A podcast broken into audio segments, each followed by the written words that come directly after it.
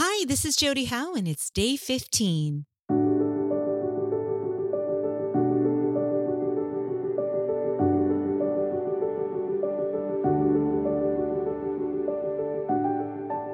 Welcome to the Air That I Breathe podcast.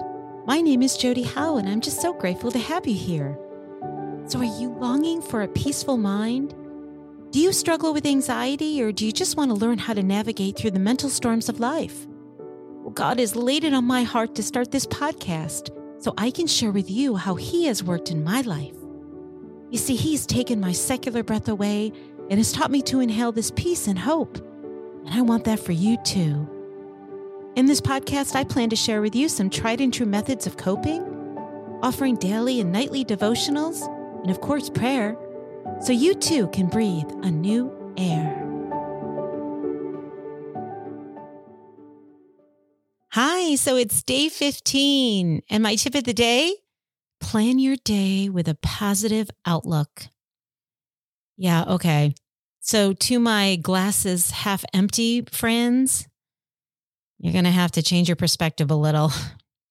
Before I get into scripture, I'm going to put out a very interesting point right now in terms of how I have to keep a positive outlook, even when the mental, physical, and life storms overpower us.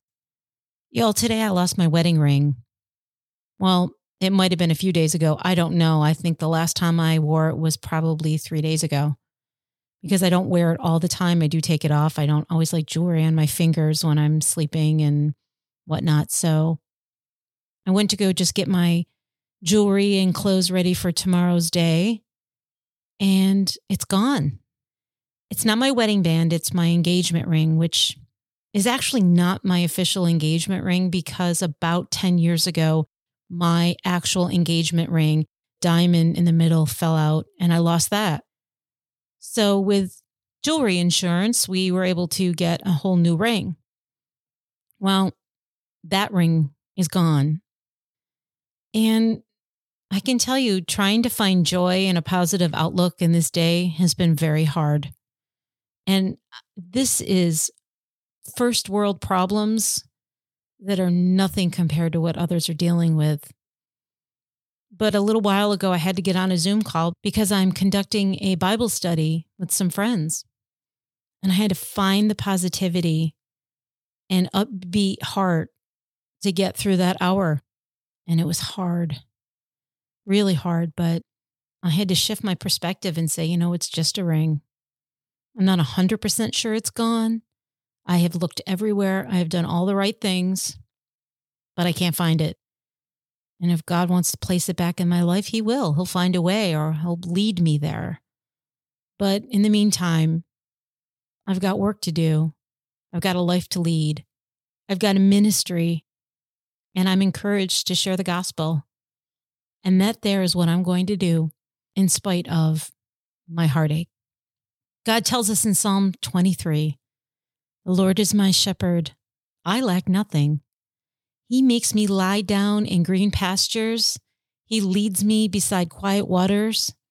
He refreshes my soul. He guides me along the right paths for his name's sake. Even though I walk through the darkest valleys, I will fear no evil, for you are with me. Your rod and your staff, they comfort me. Friends, I get that mentally preparing your day the way it should look like is not easy but it doesn't help for us to prepare our day in a way that we fear it and that we are afraid it will look like. So, my encouragement is to write a list of positive expectations to avoid focusing on anxiety. This may be easier said than done, and there are many traits and characteristics to include that are associated with a positive mindset. But here's what they include, and I thought I'd offer them to you. Starting with optimism. So, where my glass is half empty friends, yeah, we're going to shift that to a glass is half full mindset. By you making an effort to see the bright side in life and in a situation, your efforts will pay off. Acceptance. What will be, will be. Friends, that is me losing my ring at this very moment. I have accepted it is gone. and there's really nothing I can do about it. So, by accepting, acknowledging that things don't always turn out your way, God has the ability to make something good that was outside of his will to begin with. And what that means is, is that we are living in a broken world and we are taking our life in our own hands and not giving it to God, but yet he still has the ability to make something good out of it. And you know, if he he, he will work through the loss of my ring and whatever that may be, and I will trust in that. Resilience. It's rising above a situation or a circumstance, bouncing back and trusting that if it doesn't kill you, it will make you stronger. And I think we can apply that to a lot of what we see in this world with pandemics, with government, with fear, with all of that. We need to rise above our circumstances. Something I tell my daughter, my youngest daughter, who's doing online schooling right now. It's hard. It's hard for the teachers. It's hard for her. It's hard for everyone involved. But we have to rise above it and make the best out of that circumstance. And of course, always trusting God through it all. Gratitude. Wow. Hmm. There is, I said this in my last podcast, always, and I mean a capital letters, always something to be grateful for in each and every day. You have to practice gratitude. Don't wait until Thanksgiving to do it. And it's just simply saying, Thank you, God, for this day. And when I lost my ring and went through an hour and a half of frustration and, and heartbreak, I knew that I needed to get on a Bible study so I could work with sisters in Christ. And I'm grateful for that opportunity. Consciousness, mindfulness. Consciousness is being aware of people and how you treat them, how you love them, how you attend to them, and that can also apply to things, to your world. It's the ability to enhancing focus on things other than yourself and always leading with love. Integrity. Hmm. This is one of my favorites. I work so hard every day to lead with integrity, and I, like most of the world, cry each and every day what is integrity? Well, it's the trait of being honorable, righteous, and God, authentic, straightforward, and avoiding anything that is deceitful or self serving. When you begin leading with sincerity and, and integrity and pure in heart, positivity automatically adheres to you. So, those are just some ideas that I had and how you can apply your positive outlook.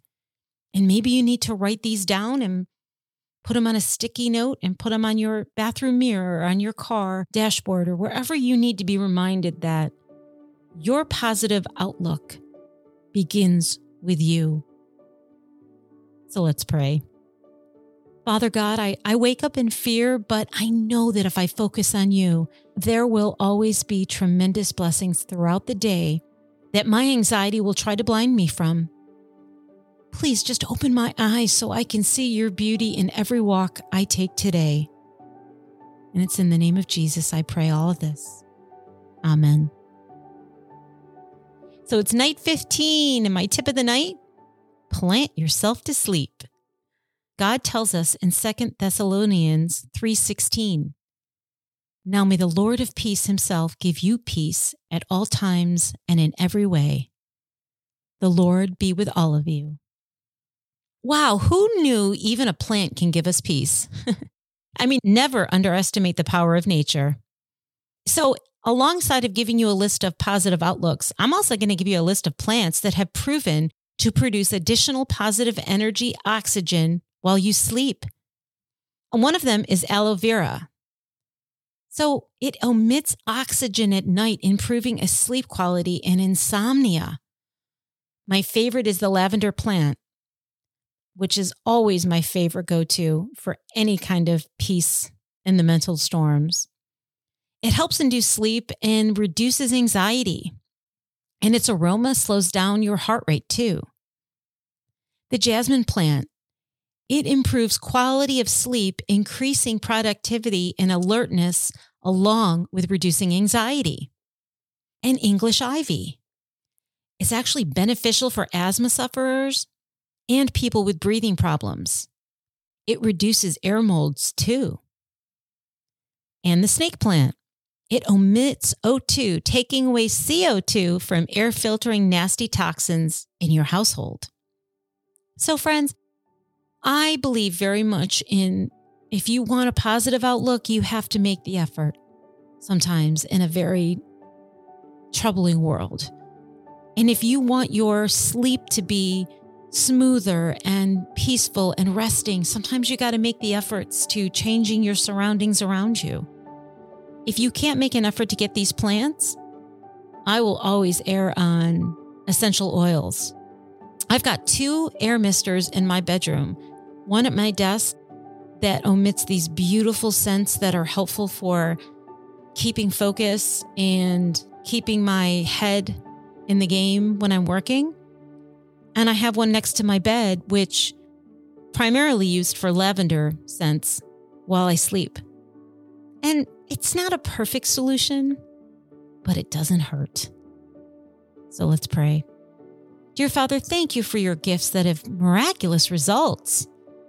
Your earth breeds so much healing, and I'm so grateful for you that you care so much about me that you you planned these remedies in advance from the start. All so I can avoid anxiety and rest in a peaceful slumber. Thank you, and it's in your son's name I pray this. Amen. So I hope y'all are having a great week and enjoyed my bonus episode last week. I'm loving you and praying for you that anxiety is now becoming something of the past. And although it may creep up in your days here or there, that you are gaining knowledge and gaining the power of God and His Word to combat those mental storms in life. Have a great one. I'll catch you next time. Bye.